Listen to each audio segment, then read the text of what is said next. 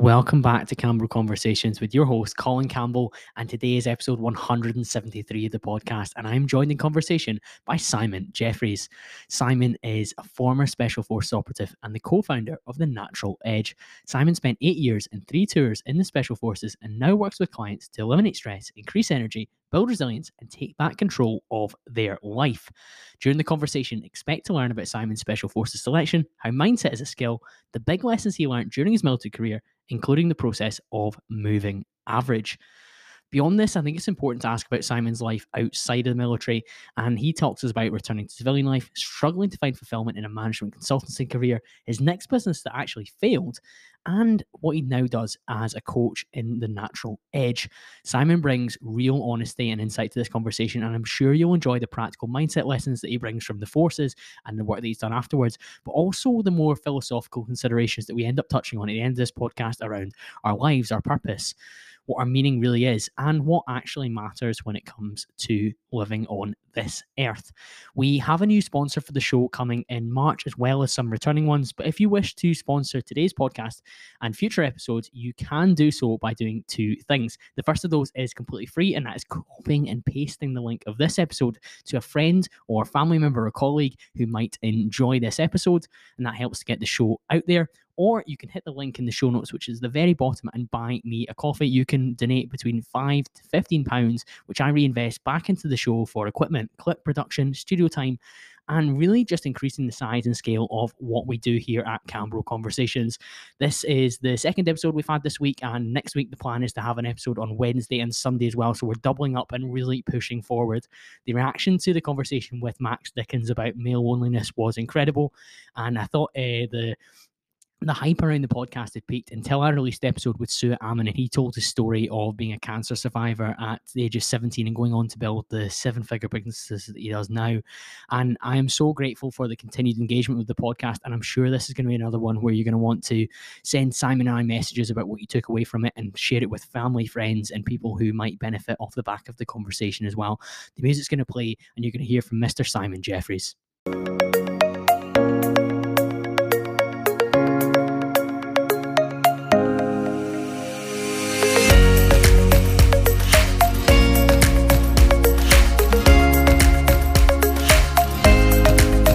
Simon, welcome to the show. Thank you very much for joining me. Pleasure. Thank you for having me on. And some of my guests that have joined the military, they tended to join immediately after school. It was something that they always wanted to do immediately. But I know from your story that you decided to go into further education and then join the military at 24. Was the military always on the cards, or was there a reason that you perhaps delayed it for a little bit longer than some of the others? Yeah, military was always on the cards. It's all I ever wanted to do. But I also, I, I, think because I had that set in my mind, I almost didn't feel a rush to do it. I wanted to do some other things first. So traveled, went to uni, and then decided to join. And personally, I found, I think going in slightly older is definitely beneficial just because you have some life experience. Like I really take my hat off to anyone that does join straight out, you know, particularly 16, 17, going straight from essentially school into the military, that is a big jump. Um, whereas being 24, having that bit of life experience, for me personally, it, it worked well. What were those boxes that you needed to tick beforehand? Then you went to you went to university, you went traveling. What were what were the things that were maybe on the on the Simon Jeffries bucket list that needed to happen before you said, right, I'm going to go after this this other purpose of mine? I think it was just enjoying life, honestly. Just um, yeah, just traveling. Went and lived in Canada. Did a snowboard season there. Was working uh, in a hotel, cleaning cleaning hotel rooms, earning no money, but you know, just just living the uh, uh, you know abroad, enjoying the season. I guess the seasonaire lifestyle. Um, and then same with uni. Did history, which I really enjoyed. And then after that, went to New Zealand and did a load of outdoor um, sort of training slash teaching and traveled around the North and South Islands. And then it was after that, I was kind of like, yeah, okay, ready to now go and get started. And it was the was it the Royal Marines that you you looked at initially? And I, I understand you you initially applied to be an officer, but didn't quite go to to plan. What happened there? Yeah, so originally, so it was the Royal Marines, joined the Royal Marines, and originally I was going to join as an officer, and you, the first thing, very first thing you have to do is a psychometric test. Pretty basic. It's at the careers office. This is before you even get close to uh, to even walking through the gates of the Royal Marines. And I failed the maths portion of it. Maths has never been my strongest suit. And the, the, the choice was okay, you can either wait six months and try it again for the next batch, or you can just join as uh, you know a recruit as a as a soldier. And for me, it wasn't even. I didn't even debate it for more than probably five minutes. I was like, no, I'll just join, um, just because I wanted to get started. And retrospectively, having been in and the experience that I had, and obviously you'll never know the other experience if you've taken that other path. But for me, was great, and it opened up more opportunities. There's the one thing I will say about the sort of non-commissioned route is there's a lot more opportunities just because of the amount of jobs that are open to you that aren't necessarily open um, as an officer. This, uh, the career path is slightly narrower, so it worked in my favour in the end.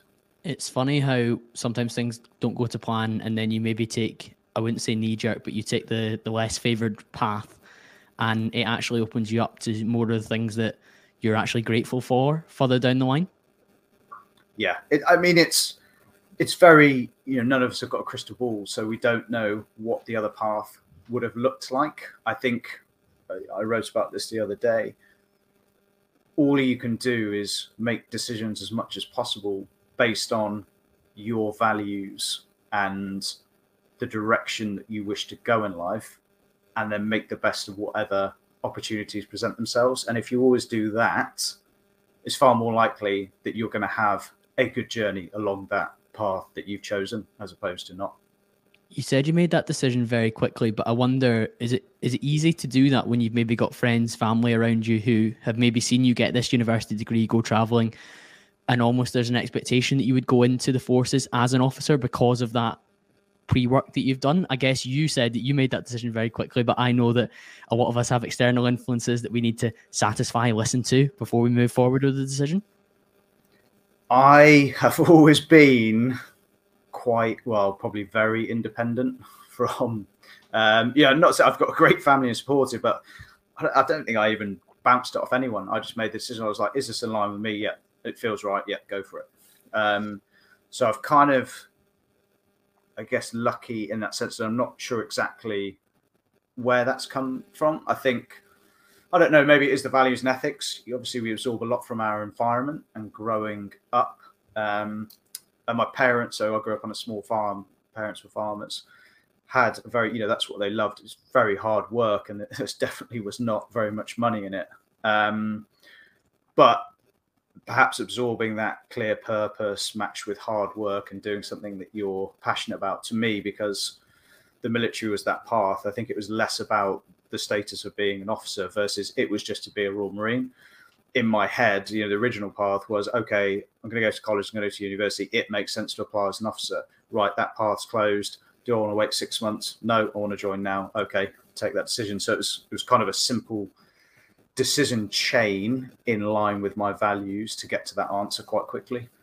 That level of clarity is so important. I think anyone listening to this can start to look at choices that they've made and maybe understand the ones that they can make quicker as you did they're probably the ones that are the the hmm. most in line with their value set as you said rather than maybe the ones that they hum and haw on or have to spend a lot of time deliberating. It's because there's not such a clear understanding of this is where i'm going to go and this is what i'm going to take action on because maybe they haven't done that self work that it seems that at quite a young age you were you were very set on what the what the why was. Yeah it, it's obviously it does as we get older and the more complicated life becomes and we have people dependent on us etc and the relationships around it it's it makes those decisions. It can make them more complicated. But the very start point and what most people don't take the time to do and what we work on a lot with people through the coaching is very few people stop and actually look at how they want their life to be and are more proactive with driving it forwards as opposed to it's very easy to slip into you know finish school get a job fast pace of life you're on the treadmill and then you you just sort of retrospectively assign who you are based on what's happened to you, as opposed to, no, this is who I want to be. And therefore, I'm going to drive that forward by making conscious choices. And that's everything from very small choices that we make day to day the food we eat, the people we interact with, the exercise that we do, all the way through to the bigger ones of this is the career I want to do, this is the job I want to have, this is where I want to live, this is how I want my life to look in one year, three years, five years, whatever it is. So it's a scale. It doesn't have to be in, again, that's something people slip into. They maybe avoid doing this work. Well, for two reasons. One, because they feel like they're going to have to make massive changes when they do it. But perhaps also you know being honest with yourself and perhaps the answers that come up mean that you are going to have to make hard choices around perhaps a relationship that you're in or a job that you're in. And often it can be hard to confront that.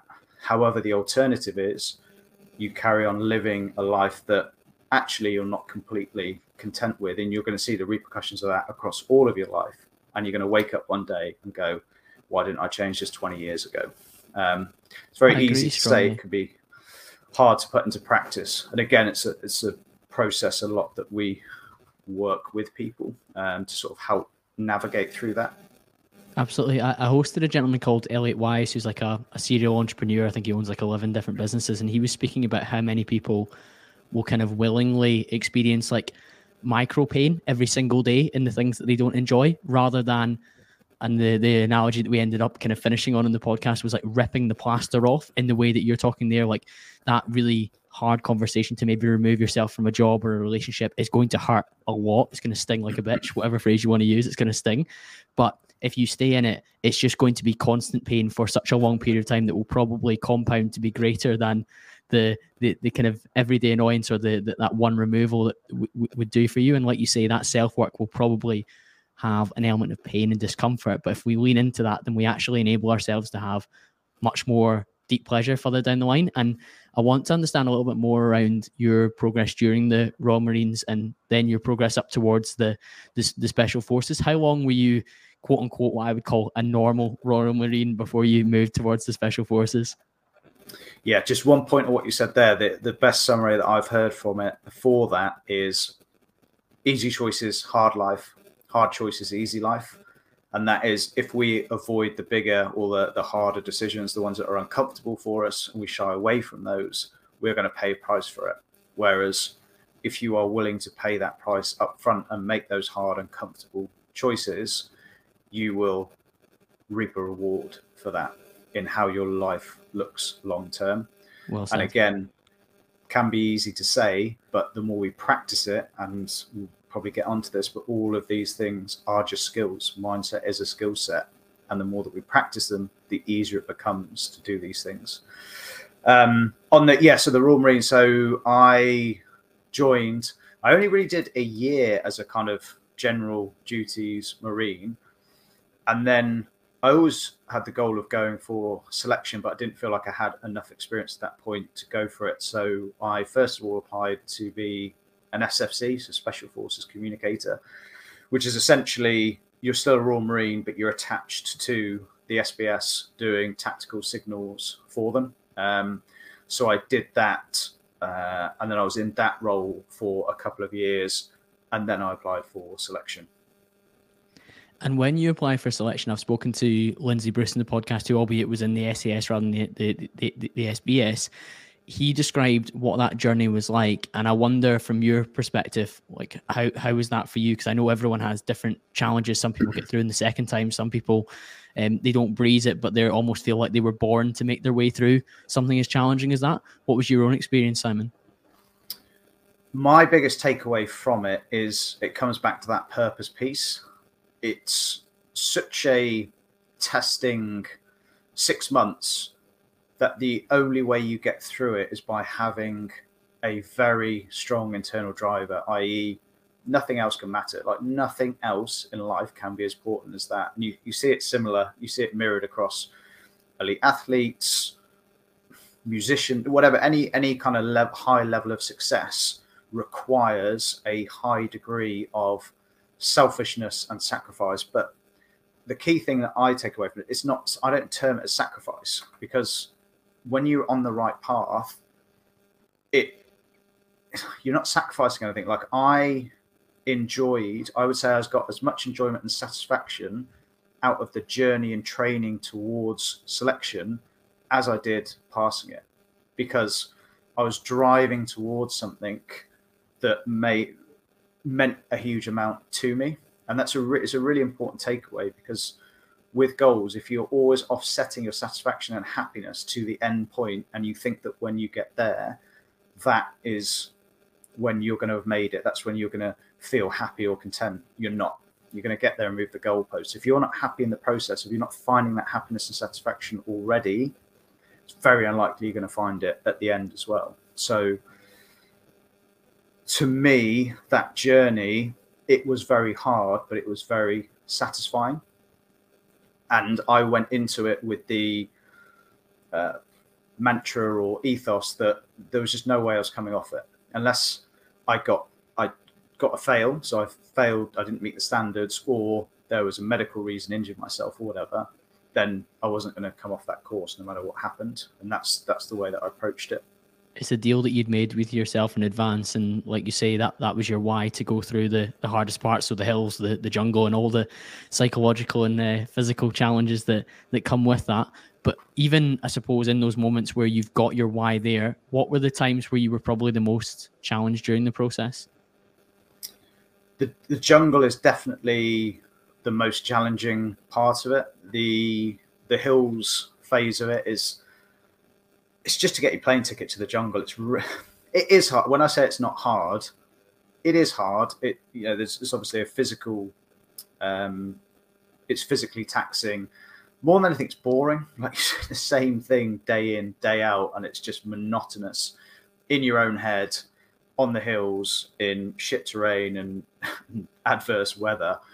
Um, but it's compared to the jungle it's not it's they don't even care who you are at that point. You just you're just a number. It's, the hills is just there to trim the numbers down to a sustainable point to take to the jungle and the jungle is selection.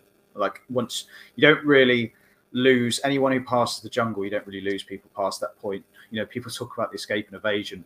It's like it's not again it's not hard really. Um, it's just just part of the process and then the continuation training um, so the jungle really is the test, and it's it's very hard to describe to anyone what it's like because it's such a harsh, taxing environment anyway. Just to live and operate there, when you throw in the pressure of selection on top of that, it's like you're on your limit every day for the entire time.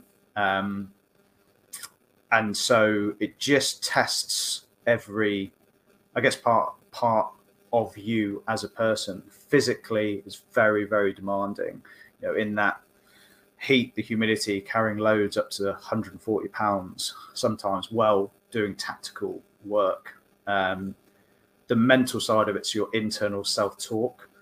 And a huge part that gets a lot of people is you don't get very much feedback through that process and if you think about it for most of our lives we're always getting feedback on what we're doing and so when that's taken away, and because you're operating in a harsh environment where you can't help but make mistakes, everyone messes up and makes mistakes. For some people, they really get in their head about that and they fail themselves because they come to the conclusion, well, I'm going to fail anyway because I've messed up on this occasion doing whatever it was.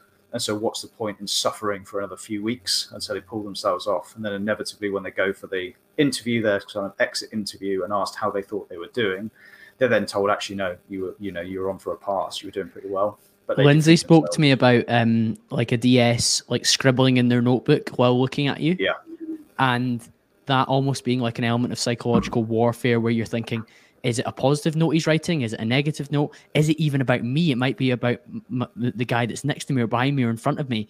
Or it might just be that he's not writing anything and he's just doing this to see how I respond to this level of pressure. Which, if I'm thinking about the kind of people that I would want uh, out in the front line for, for, for, for Britain in these uh, in these exceptional circumstances, it's probably the people that can put up with that level of of stress and strain. But I can completely understand that element of we are so used to feedback, particularly as a society nowadays, that when that's removed, your own internal dialogue just probably runs wild at times. And getting that under control is something that I think must be an incredibly valuable skill that you now have.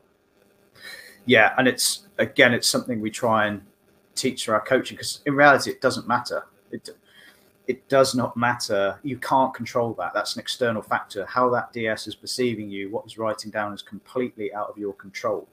You can influence it in the way that you act, but you can't control it. And so letting go of that and just accepting it and bringing the focus back to you and what you are doing and making sure that in every action you take, you are doing your best. And yes, as part of that, you will make mistakes because we all do.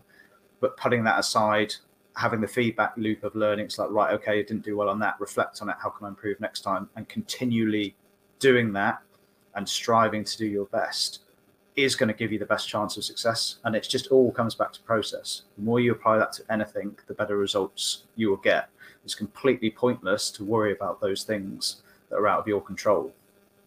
Yeah, I'm, I'm entirely on board. When I think of Simon Jeffries and the content you've been putting out there over the, the kind of six or seven months that I've been following you very closely, you speak a lot about moving average. How did that come to come to be, and when did you create that concept?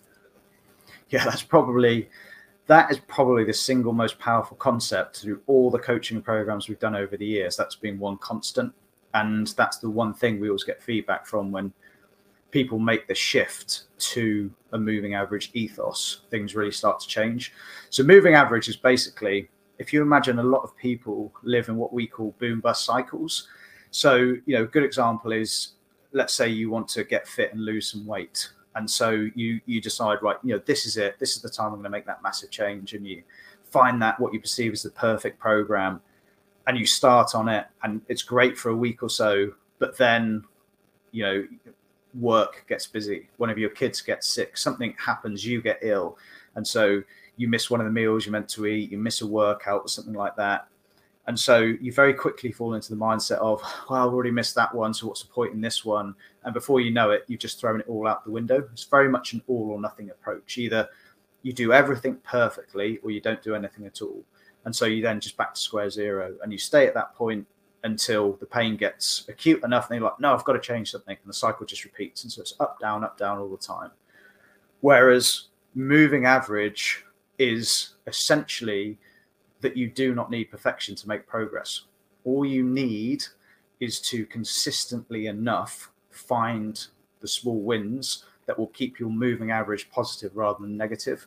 And so, okay, you don't have 60 minutes to do that workout you planned, but you've got 20 minutes that you can do some components of it, or maybe it's just going for a walk.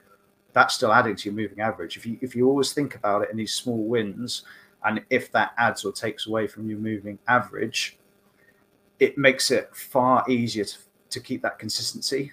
And when you deconstruct anyone that is successful in what they're doing, all the way from elite level just down to you know you and I, normal people going through their day to day lives, you'll find that it's those small actions done consistently as opposed to these big massive shifts that make all the difference. And you know like take the eight week diet plan or whatever. Maybe it takes you 16 weeks or 32 weeks. Well who cares? Like we're not there's not like a finish line with any of the stuff anyway. It's not like you can do a diet plan or fitness plan then that's it you're there. It carries on for the rest of your life. So in reality it doesn't matter. And that's the other part of it is just getting rid of those arbitrary timeframes where you feel like you have to do things and instead look at building a lifestyle of behaviors and habits as opposed to one-off events and milestones. The all or nothing nature of how a lot of people approach it and that boom and bust phrase that you used is, is is is very striking to me because I do think you see people turn up the dial all the way on lots of different areas of their life and it's not sustainable, as you've said. It's an eight week burst, it's a six week shred, whatever terms get thrown around from a marketing perspective. Whereas if you can, like you say, build in some lifestyle habits that are almost like, and one of the terms that I've liked over the years is non negotiables. So, like, there are certain things that just always happen. So, like you say, your work meeting overruns and it means that you're going to have to squeeze in the 60 minute session, but it's going to be 35 minutes. Well, guess what? I'm going to do a portion of it that I know is going to give me the most bang for my buck. And the accessory movements that ideally I would do. They've not happened today because unfortunately that's just not been possible. But I've not cancelled the gym entirely. And like you say, maybe like you you go you go to work and you've forgotten the the meal prep lunch that you had. Okay, you don't need to throw the baby out with the bathwater and just decide that you're going to go and buy a buy a McDonald's or a KFC or whatever's uh, whatever's there. You're going to buy something that's relatively equivalent to try and maintain the average above what you were what you would have done in the in the worst case scenario? Yeah it's exactly that. It, it's it's it is the anti it's the antithesis of that all or nothing mindset. And the other the, the other part that we add into it is a growth versus a fixed mindset.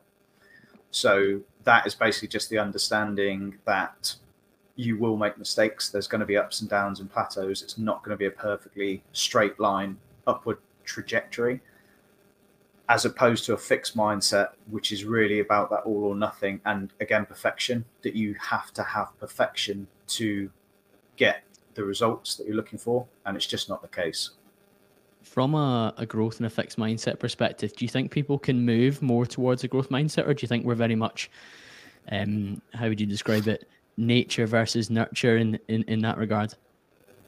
I think we've all got base personality traits. However, there's a huge part of it, massive part of it is that's changeable. Like we've all got.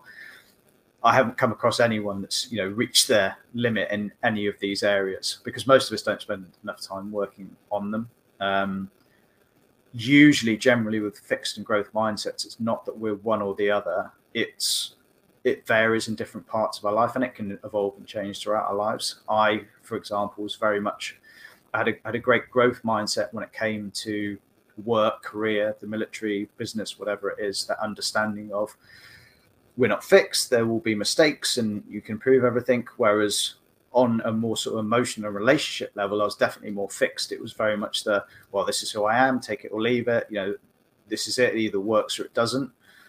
And learning to recognize that and then, you know, have uncomfortable conversations, actually talk things through, start to practice changing how I behave and communicate and the rest of it in the same way that I would towards work. Funny old thing, relationships improved. So the first part or the first stage in that process of change is just recognizing where you may have that fixed mindset where you're either looking for perfection or you know the often phrase is well that's just how i am. I'm just this way. Like if you're using a phrase around your health in terms of that or wealth or relationships or any area of your life that's a good indicator that actually that's probably not truth. That's just a belief that you have and it's just a fixed mindset. But there'll definitely be um, room in there to start making changes.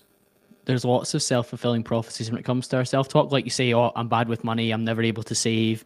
Uh, I've never been able to stick to a diet. The relationships piece. Oh, I'll always be single, or oh, um, I always get mugged off or cheated on, or whatever term you want to use.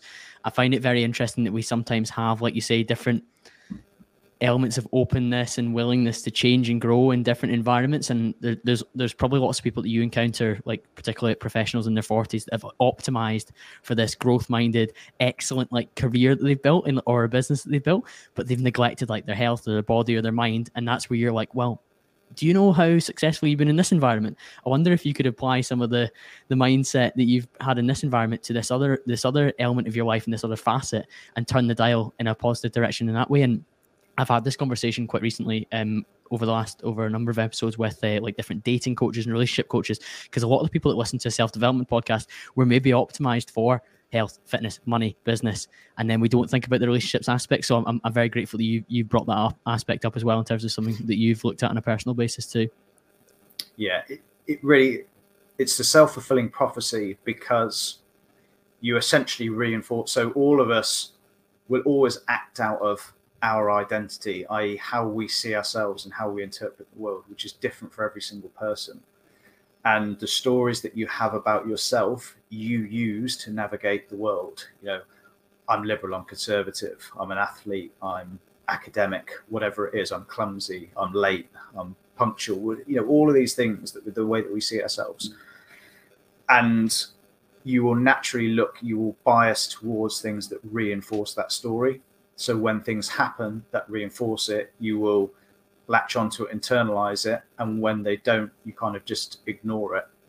So until you start bringing awareness to that internal piece, how do I actually see myself? How how do I view this? Why do I react this way? You know, something that I personally do. If I find myself getting triggered by something, whatever, reading something, you know, conversation, whatever it is, my and uh, just because I've trained this, my go-to is just to stop, step back, and ask myself why. Why? Why is this frustrating you? Why is that pissing you off? Why is it annoying you? Because I guarantee it's never the surface level. You know what that person said. It's something around the story that you have and your perception of it. And unless you understand what that is, you're never going to change. It's going to be very hard to change the results that you're getting, the way that you're behaving, basically everything in your life until you're very aware of your stories. And that takes you confronting yourself and having an honest look at yourself and honest conversations. That's the one thing when we bring coaching clients on, when we have the initial call, the one thing that I really um, highlight is this process will only work when you're in a position to give yourself honest answers, to be honest with yourself. But to me, that's a positive and something that's freeing because we all have parts of ourselves we don't like or we don't really want to look at or we want to change. But until we're willing to do that, we aren't going to change it and move forwards. So it's that it comes back to that hard choices, easy life, easy choices, hard life. If we try and avoid discomfort, whether looking at ourselves or in any aspect of our life, you're going to pay a price for it and it's just learning and again that in itself is a skill and something that we teach how to go towards that comfort discomfort how to start embracing it how to make that process actually something positive and it's sometimes enjoyable as well make it more of a kind of playful learning experience as opposed to something negative and um, yeah and something negative agreed entirely and like you say it, it definitely links back to that like you said hard choices they need to happen, and that's that's what we need to move forward. Moving average is one of the big lessons that you've clearly learned from your time in the special forces. But is there anything else that stands out that you've taken forward? Yeah, moving average one. Uh, funnily enough, the moving average. Just sort of going back to that story, that was something. So John, who I run the Natural Edge with, it sort of came from. Everyone knows about the one, you know, one percent now. The one percent wins. It became very famous after Dale Dave Brailsford and talks about it with Team Sky. We actually heard it um, before that from Clive Woodward. So it was something that Clive Woodward applied to. So I think it originally came from a sailor, like back in the 80s. Clive Woodward heard about it and he applied it to the 2003 winning England World Cup team, Rugby World Cup team. And so we kind of latched onto it and started applying it in our military career. And we were just always looking at, okay, where are these percentage wins? How can we just nudge things forward as opposed to this one big thing? Um, the other things, I think growth mindset is definitely something the military instills. And really, it's from a phrase, no cuff too tough. Everyone has, and I had it as well. When you look at the military from the outside, you imagine it's, you know, especially special forces, that it's, it's very slick and smooth running and everything runs very, um, yeah, very smoothly. And it's just not the case. Things go wrong all the time, especially in the British military like you're patching things together with black masking tape because you don't have the right kit or whatever it is. But the overall attitude is, well, we'll just make it work. You know, just cuff it, make it work, make it happen. Um, and and that happens all the time. And it's why, you know, we are successful and jobs get done because you just find a way to work around it. It's kind of like Ryan Holiday's um, the Stoic principle of the obstacle is the way. Like you just find that path through it so that's definitely another takeaway that I took. Yeah, I love that. I've seen you write about um, move order matters. What does that mean? Move order. You're gonna have to enlighten me on that because I can't off the top of my head. Yeah, I was, I was writing about there. I, I read it in one of your posts, and it was basically about the order in which you do things and how, if you, for example, lead with the how would I describe it? Like I think it was like you were talking about a business interaction. If you necessarily just go straight away with, right, we're going to achieve this goal immediately, like get straight to the sale, get straight to the close, then that puts you in a negative position. And you were speaking about how you have to be prepared to go through the steps to achieve the additional goal. And one of the things I wonder about military personnel when they come out is the level of patience that you maybe have. And it probably comes from having to patch together some of the different things that you do along your journey to achieve the thing because things don't necessarily go from point A to point Z immediately. Yeah. Like perfectly, and I think it links to, as you said, no no cuff too tough, which um, I'll definitely I'll definitely write down for future as well. I think actually that is something what you've talked about there is something that's definitely become more apparent and a lesson I've really internalized through business. because in mo I'd say in nearly every aspect, apart from maybe well, yeah, apart from the physical one, business has been far harder than anything I did in the military. I take my hat to anyone who started any kind of business because it is just hard.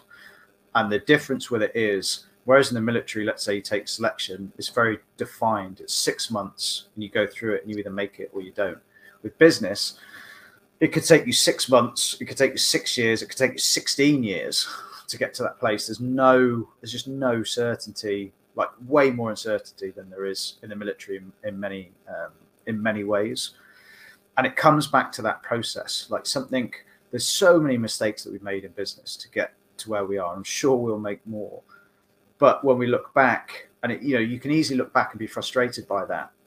But the way we always come back to it's just process. The, the moving average and process is what I come back to all the time in life, whether it's relationships, whether it's business, anything, because it's all process. And that really grounds with like it's just part of the process and you cannot bypass the process. You can learn lessons and improve and make sure that you're not repeating mistakes, but everything is a process. In anything you do, you have to have a have a bad first draft.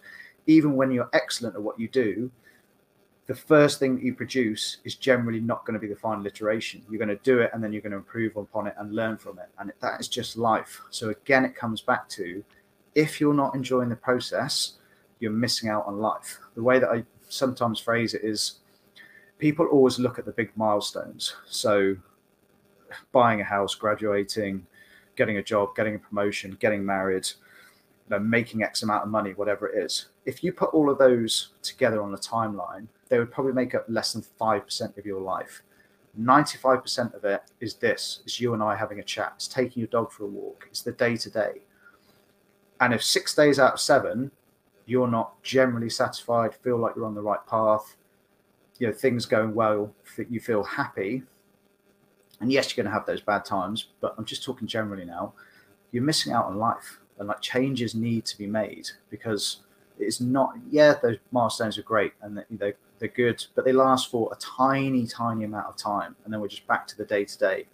So I bring everything back to process, really structure my life around that, and make sure I'm looking for those small, you know, just just for me when I get up and take the dog for a walk in the morning.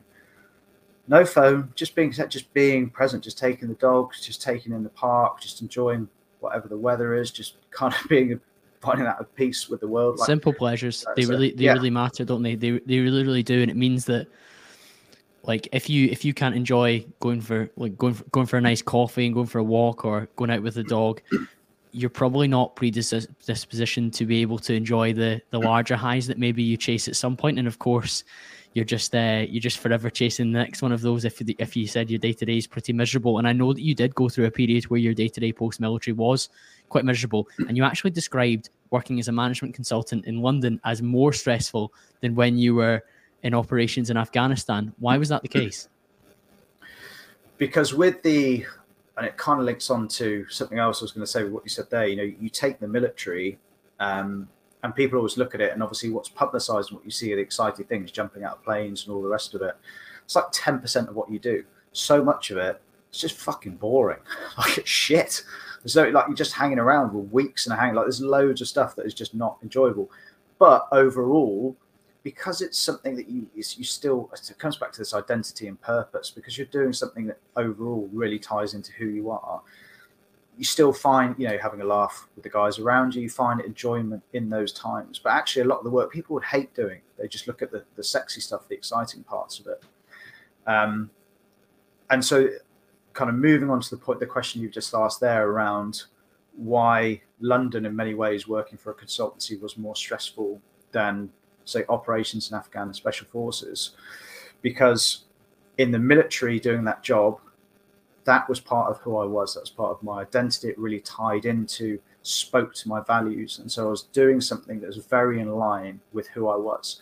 So even when you're doing hard testing things, it's almost easy to do them because it's very in line with what you want to do. You know, you look at elite athletes, the training that they have to do to get to that level is very arduous, taxing, and boring.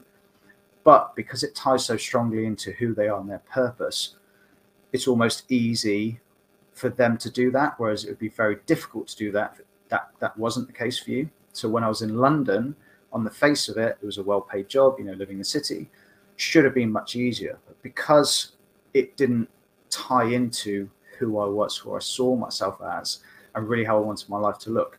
The best way I describe it was almost like this friction on a daily basis, and the, I saw the repercussions of that across every aspect. You know, health, my training, my consistency dropped off, diet was worse, relationships, um, you know, being more moody, more snappy, um, focus, procrastination, like all of these things you see as repercussions when that that alignment between who you are and how you're interacting with the world is, is off key. There's something out of place there. Yeah, huge. I think it's so important and uh, to break the to break the wall with the listener. You and I were speaking before we hit record about you've got a busy weekend, you're preparing some slides for an upcoming presentation, and I was joking that sometimes working over the weekend on something that you care about, it doesn't feel like work in the same way that if somebody asked you from your from your corporate job days, oh Simon, can can you work a little bit later this Friday evening and pull together these slides? It would have felt arduous. It would have felt a lot more sore than working on something that's within your value set and is almost not frictionless entirely, but a lot more friction free than if you were doing something that didn't feel like it was something you wanted or were meant to do. Yeah, I think. I mean, I am. It's kind of there's there's two parts to this. One is I'm a big believer in having that downtime and that energy, and I think in modern Western society we're really bad at allowing enough time to decompress, to relax, to balance the energy out with the energy in. However, and it comes back to the point of how hard it is starting and building a business, that is just going to be a necessary part of this journey for until you get to a certain place.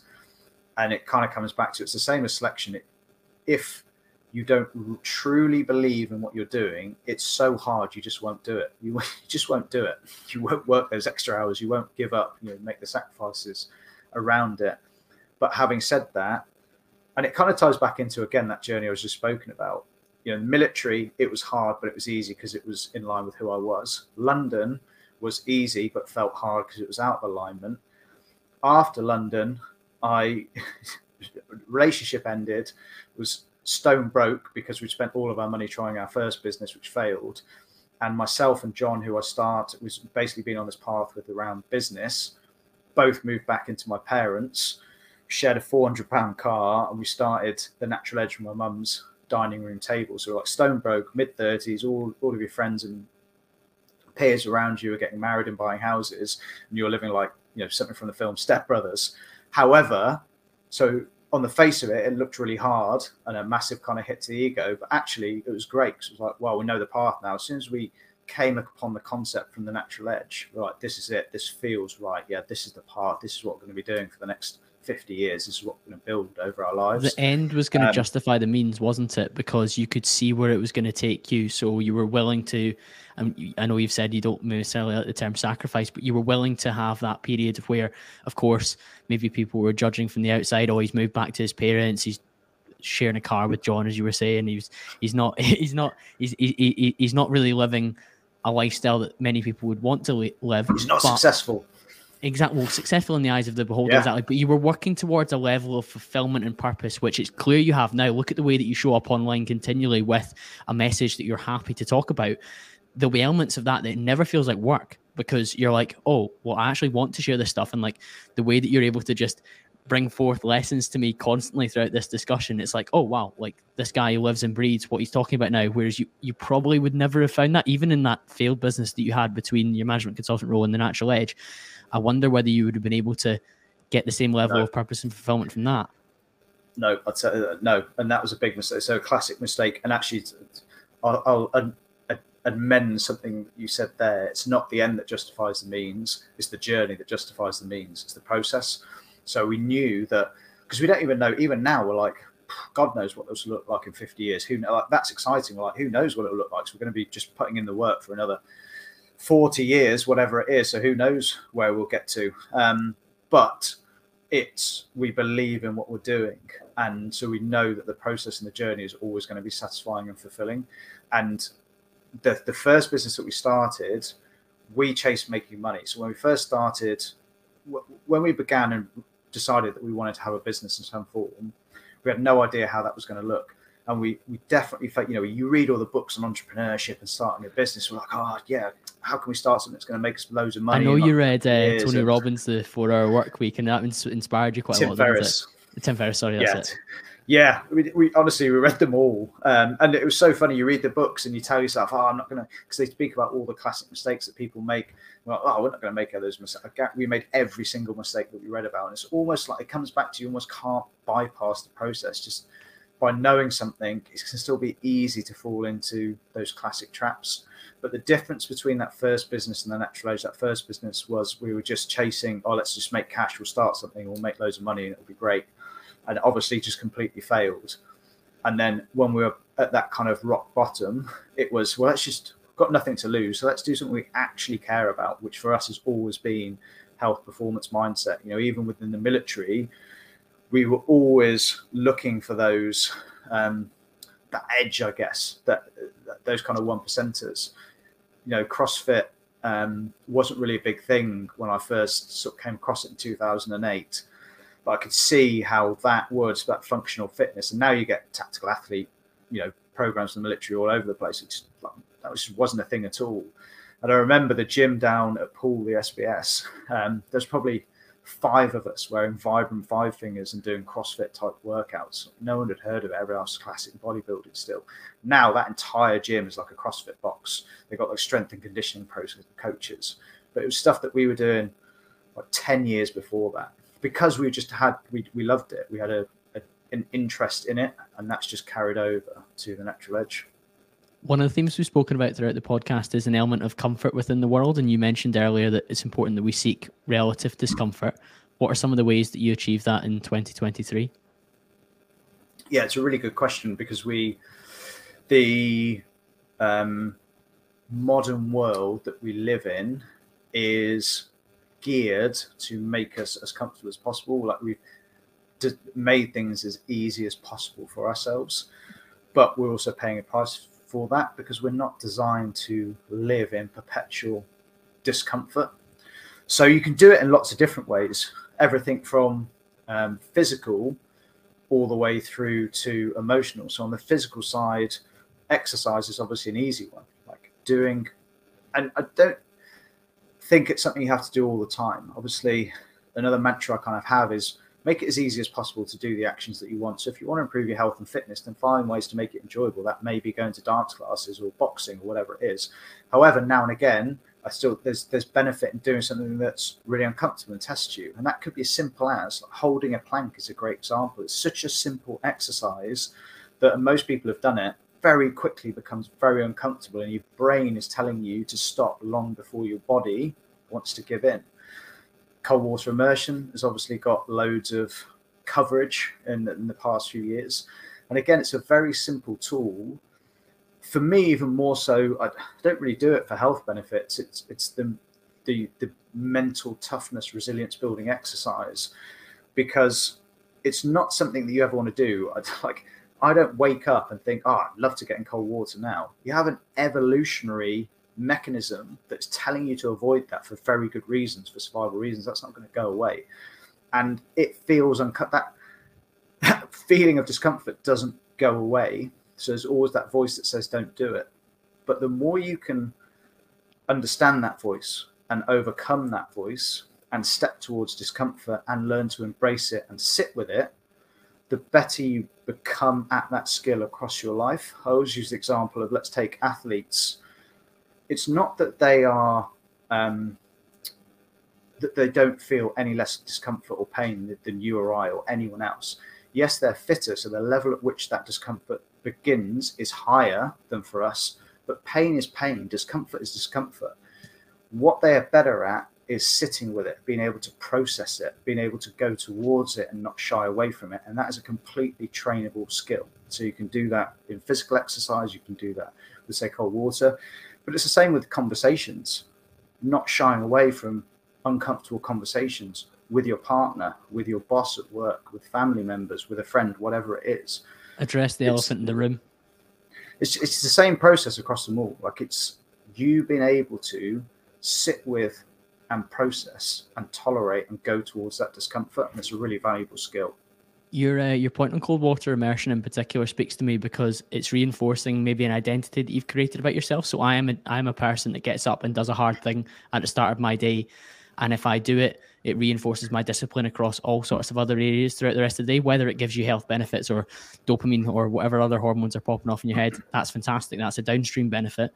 But if you know that I Simon do the things that I said I was going to do when I said I was going to do them you can apply that to replying to the emails when you said you were going to reply to writing the presentation when you said you were going to write it, presenting it in a way that you said you were going to present it. And I think if you can start your day with discomfort or at least challenge and periodically do that throughout the day, it's going to have benefits across so many different elements of your lifestyle as well. It is. A, it's a really important piece. It comes back to that identity piece because it's, as we talked about earlier, you will always default to how you see yourself. You will always default to those narratives. As much as we all love to think we're going through the day making very conscious, rational decisions, like you know, the research is clear, we don't. And the easiest way to see that is just ask yourself how many times do you say you're going to do something or not do something, and then you do the opposite. You know, if it was as easy as logically knowing what to do and making those decisions and following through with it, like none of us would need any coaching. We'd all have six packs, be millionaires living on a beach because we just follow through exactly what we need to do. It just doesn't work like that. Psychology is far more complex, and it, it comes back down to those internal narratives. The um, the escalators versus the stairs is a really good example of it. It, it, it does blow my mind every time you get in an airport or in London, and, and it's like people hit an escalator, or even in, in the airports, the, the kind of flat travelators that move along, and they hit them, they just stand still blows my mind. Anyway, part of that is it's you know say you choose the the stairs or the escalator. It's not really it's not about the calories that you're going to burn, but it's about the choice that you're making in line with who you want to be. You are just saying to yourself, I am someone that always takes the stairs, always moves, makes that conscious choice because I see myself as someone who is strong, fit, and healthy. It's as simple as that. And every time and you these make things a choice compound in line as well. with that, they compound massively. Exactly. That, I think that's where you were getting to, and I've, I've got excited and interrupted Yeah. you. But that, that's exactly no, no, that is that's it. exactly where you get to, and like like you say, it doesn't. If you maybe take the stairs once in the in the shopping mall or in the tube on the way in in, in, the, in, in the on the way out, that's fine. But it's doing it continuously and being the person that continuously makes those choices that reinforces a particular level of self image, and I, I, I absolutely love that. Given what the military has clearly done for you, Simon, and, and built the man that we get to speak to today, would you advocate um, compulsory service for people in the UK post school? I don't think so. I think there is. I don't know. There's there's um, there's definitely a huge benefit in it, but then play devil's advocate. If you just restructured the schooling system and how we teach people, you know, what's yeah, essentially what we're teaching, even things down to around growth and fixed mindset, like how to manage money, actually important life skills and things that are going to make a huge difference. Um, you know, do does it necessarily need to be some kind of national fort service? No, I don't think so. I think there's just I think you can take the lessons from it and embed it in many different ways. I don't think it necessarily has to be because you know there's plenty of people that I know that are very successful, happy, great individuals, but they'd like they'd hate the military and it wouldn't it wouldn't do anything for them. So and it's the beauty of the world and society that we're all different. So I don't even think it probably would be a good thing that trying to mold everyone into the same um, that same fashion. Like I've always had quite diverse friendship groups, like people in lots of different, um, you know, interested in very different things, different views of the world, politics, like interesting from everything, you know, geeky to Dungeons and Dragons. This guy that's just popped into my head now because I saw him post earlier about this online Dungeons and Dragons thing, you know, through to physical stuff and competition and sport. And I love that. I love that variety and having different people um, that I interact with. It. I think, and it's something we've become guilty of now. People slip into echo chambers and they just look at Mhm. information and surround themselves with people or whatever it is or environments that just confirm their biases and they get hard like a much they just take these very entrenched standpoints on everything really whereas 99% of things in life is way more nuanced and grey than we give credit for. These black and white views, and people just get so entrenched in it, um, and it's causing a lot of problems. I was really hear, keen to hear your perspective as somebody that's served in the military because I one of my highest values is is freedom and choice mm. and personal responsibility and choosing to apply ourselves in whatever domains we get into. And I guess having not served in the military myself, but from a, a bird's eye view and, and interacting with people like yourself, Lindsay, or other guests that have been on the show, I do see the massive benefits for it, particularly for young men in a period where I think a lot of young men feel a little bit rudderless, a little bit lost. But I do agree that if the school system could fulfill some of those elements more so in some of these maybe developmental stages between 11 and 17, there wouldn't necessarily be the requirement for somebody to serve for a year post school in, in, in, in that environment. I guess I'm just thinking off the top of my head, like, what are the ways that we can maybe move things forward? And I guess, like you say, not everyone is perhaps minded to want to be within a military environment, but then some of the people that aren't minded to be in a military environment might benefit from some of the teachings of it, even if it was for a very, very short time. But I think the forced element could be is what gets people's back up and maybe makes people less willing to buy into the process too. Yeah, I mean, it is. I think a lot of it comes down to that purpose. Imagine if you just cultivated people finding that purpose and exploring different paths. Like when when you find people who love what they do, generally they are far more satisfied and happy. You know, I worked with a guy when I went to New Zealand. I worked in a cocktail bar there, and Dylan, the guy that I worked with, we were only in our early twenties, but he like he had such a passion around making cocktails, and he was always like brewing up all these different. Um, uh, I can't think of the word like the the stuff you put in cocktail, like not just the alcohol, but the aperitifs or whatever around okay. it. And he was all experimenting with different flavors and combinations. He just and I, did, I had no interest in it at all, but being around him, it was interesting because just feeding off his passion.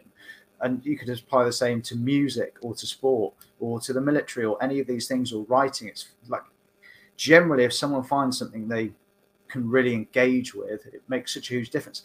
And that doesn't necessarily have to be, you know, what you do as a job. I think some people think, well, you know, that's great, but how, you know, I just don't have that ability. I've got responsibilities, the rest of it, suddenly change everything and go and try and be a writer. I need to bring money in. But it could be as simple as a hobby, starting a hobby that you do a few times a week, which could be maybe it's writing a book, maybe it's going to a running club, a drama class, like just finding something that you enjoy. I know plenty of people that don't necessarily love their jobs, but it pays the bills, but allows them then to facilitate things that they do around it. There's so many ways that we can fulfill these different aspects. Um, it's just thinking a bit more. It, it's not shutting yourself down. Like if you want to pursue something, and perhaps what you pursue or want to pursue, the initial thing that pops into your head isn't realistic. However, there's usually lots of different ways to elicit similar experiences, but on an easier that is manageable and is easier. And so it's just just taking that time to just look and like, okay, I can't do it like this, but let's have a look at different ways. How could I go towards this and actually make it manageable?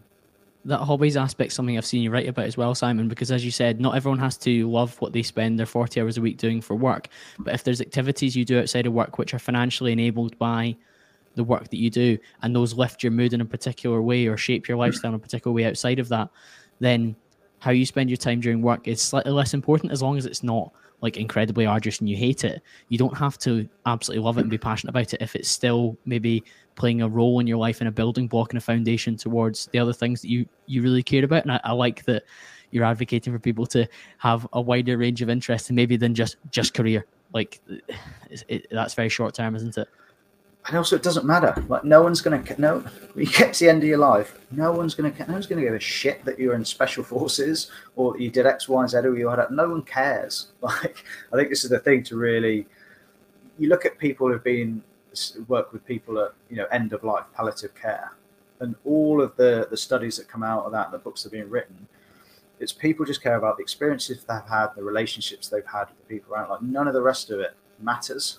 Um, and even for us in our lives, I think this is beneficial. It can sound, try not to make it come across as kind of flippant, but it just doesn't matter. Like we're here for like an instance. Right now, there's bones of ancestors under our feet. We don't know who they were. Like, there's a few names in history that will be remembered. Outside of that, you know, once we're gone ten years, maybe a few kind of of your family may give you the odd thought, but really that's it. You're done. You're gone. It just doesn't matter. No one cares. What kind of legacy do you want to leave? Uh, I haven't even massively because it doesn't matter. like it just doesn't matter. My the way that I approach it is, while I'm here, live as much, live a good life, and what I mean by that is trying to find that fulfillment, purpose, satisfaction, but also help other people do that for the people around you, those the relationships that people care about, help them, you know, give give back, give back to the community what we're doing with T&E, just the people we interact with, um, and helping them make changes. And like if we all did that and kind of let go of this other stuff, just do the best we can for you know our immediate relationships and communities. You know, if we all did that, would have a massive effect. But kind of outside of that, like I said, it, it just it just doesn't matter. Um, I think a lot of it gets tapped into ego and, and all the rest of it. And but when you just kind of relax with it and just let go of it, things just become a lot simpler. Um, I find anyway. So that's my personal take on it. Yeah, I can certain I can certainly see that. Is that a mindset that you've always had, Simon, or has that changed in recent years? Um, probably, ch- yeah, probably one I've just thought about more. I think, especially as we do this work and work with people, and you just kind of realize that, like I said, you know, I think going in the military, and it was great that I did that, and you know, I loved it and got a lot out of it. But it just doesn't matter, you know. Even what we teach with mindset, I think you see a lot of people just because someone has been in the military or say an elite athlete, and you hear some of the stuff that's put out, it's like you don't know what you're talking about. It doesn't mean you know just because you've done a certain thing, and people misunderstand lessons and actually how things work. And yes, we can take. Yes, there are. I'm not saying there aren't valuable lessons from it, but it doesn't automatically mean um, because It's you've not immediately something. validated. Yeah, I agree. I, No. I agree. and so and, it can be put on a pedestal people put on a bit of a pedestal like say elite athletes or military or business whatever it is when the amount of people that i kind of i think just working with people now that when you really hear about the lives and the stuff they do is people doing like incredible stuff that not on the face of it is is maybe it's not as exciting as that or appears exciting it's kind of like you know we talk about i think there's a lot around oh, you've gone to war and serve your country. I don't know anyone in the British military, it's a little bit different. The Americans a bit different. British military, no one joined up because they were doing it for their country or any of this stuff. They joined because they wanted to join the military. There was no, you know, when we're going to Afghan, I don't know one person that was going out there because they wanted to make a difference. Because let's be honest, like the whole reason we're there is, um, and it's like a slightly, it's a whole different topic, but was challenging, yeah. doing it, yeah, for that. Um, and then we kind of overlook like the job that nurses do on a daily basis, or people who work in the NHS in such a hard, taxing environment, like day in, day out. But you know, it's not as perhaps like sexy, or you know, there's not the jumping out of planes side or all the rest of it. Maybe not articulating it as well. But what the point being, it just doesn't really matter all of this stuff. Just about trying to be that good person, like thinking about other people, trying to do the best that we can for ourselves and those around us, and kind of letting go of these arbitrary measures of success or you know the societal expectations. I, ju- I think just humanizing it, just just Um, humanizing things more. Absolutely. I, I think one of the, one of the reasons that somebody would listen to somebody like yourself about mindset is that you have that background, of course, which validates it to some extent in terms of the, the package that a message comes in does matter. There's no two ways about it. Yeah. But equally, you are bringing that thoughtful element there, like the like like you've just like you've just explained, where it's a lot easier to listen to somebody who has that level of awareness about both their self, their own role, and society's general standings and you're able to then talk about oh well well actually it's not massively important that i served in the forces but what i am telling you about mindset comes from a place yes i've learned some of these things in the forces but i've also worked on them massively in other aspects of my life to allow me to communicate them to you who potentially the vast majority of your clients will never have been in the military. And it doesn't matter that you're in the military but it, what it does matter is you're able to help them with an element of their life that they need support with. Yeah, no, I, I completely agree with that, and it's yeah, it it does matter, and it's massively helped. I think it's actually an interesting point. I'd say, like I said, I love the military and had a great career, but I definitely feel like we've done far more and helped far more people with T and E and the people we work with than anything I ever did in the military. But being in the military helps facilitate this because, like you said, it gives a credibility and the reach, even if necessarily a lot of the stuff I'm teaching is basically everything I learned after it and just retrospectively use stories to illustrate it. I think the wider point I was sort of trying to make, and maybe a better way to see it, is that it's something that happened recently in the last couple of days. On the whole, it doesn't really matter. So my partner is just, um, she is uh, or was a nurse and is now doing, she does like uh, work for a humanitarian um, organization, UK Med, and she's just gone out to Turkey uh, a couple of days ago, and she just texted yesterday, and they've just, you know, she's just speaking um, to someone they just pulled um, an infant basically out of the rubble, like a baby, and all of her, her brothers and her parents were all killed. So this infant basically is they're going to have no memory of her family, like she was just lucky enough to survive and it's stuff like that happening all the time around the world. And just when you step back, like that's what I mean by it just doesn't matter. Um, you know, doing what we can each day. And I'm not saying don't strive for success and do these things, but just bringing that perspective back to it. Like, it doesn't matter in reality what level anyone gets in the military. They're all valid jobs. It doesn't matter, you know, with business whether you become a billionaire or you just make enough to have that nice lifestyle or just new work, whatever it is. It's just I think grounding yourself again in that the humans, you know, we're all humans, we're all on this planet for a short period of time, just trying to get along and do our thing. And really, all of us, any of us, any, all of us are looking for is that happiness and satisfaction. And that generally does come from the relationships we have and experiences we're having. And if we're not being aware of that and missing that, then we're missing out really on life and what life's about. It's a very, very powerful perspective, and it definitely links into what you were talking about in terms of those simple pleasures when you go for a walk with your dog in the morning, regardless of the conditions. You you battle through the cold water to set set yourself up for the day. You enjoy the training session that you have, and you come back and you spend time, like you say, you get to talk to your your partner who's pursuing a really noble. Uh, noble mission at this moment in time. But Simon, thank you very much for for your time. I've absolutely loved the conversation. I'm sure the listeners have as well. Where should they head towards to continue the conversation with you? Uh, so you can find any of our stuff on it's the Natural Edge on um, Instagram. We've just started a YouTube as well. It's Simon Jeffries on LinkedIn, and then our website's thenaturaledge.com. Uh, Perfect. That'll be linked in the show notes. Thank you very much to you, the listener, and I'll be back to speak to you all again very, very soon.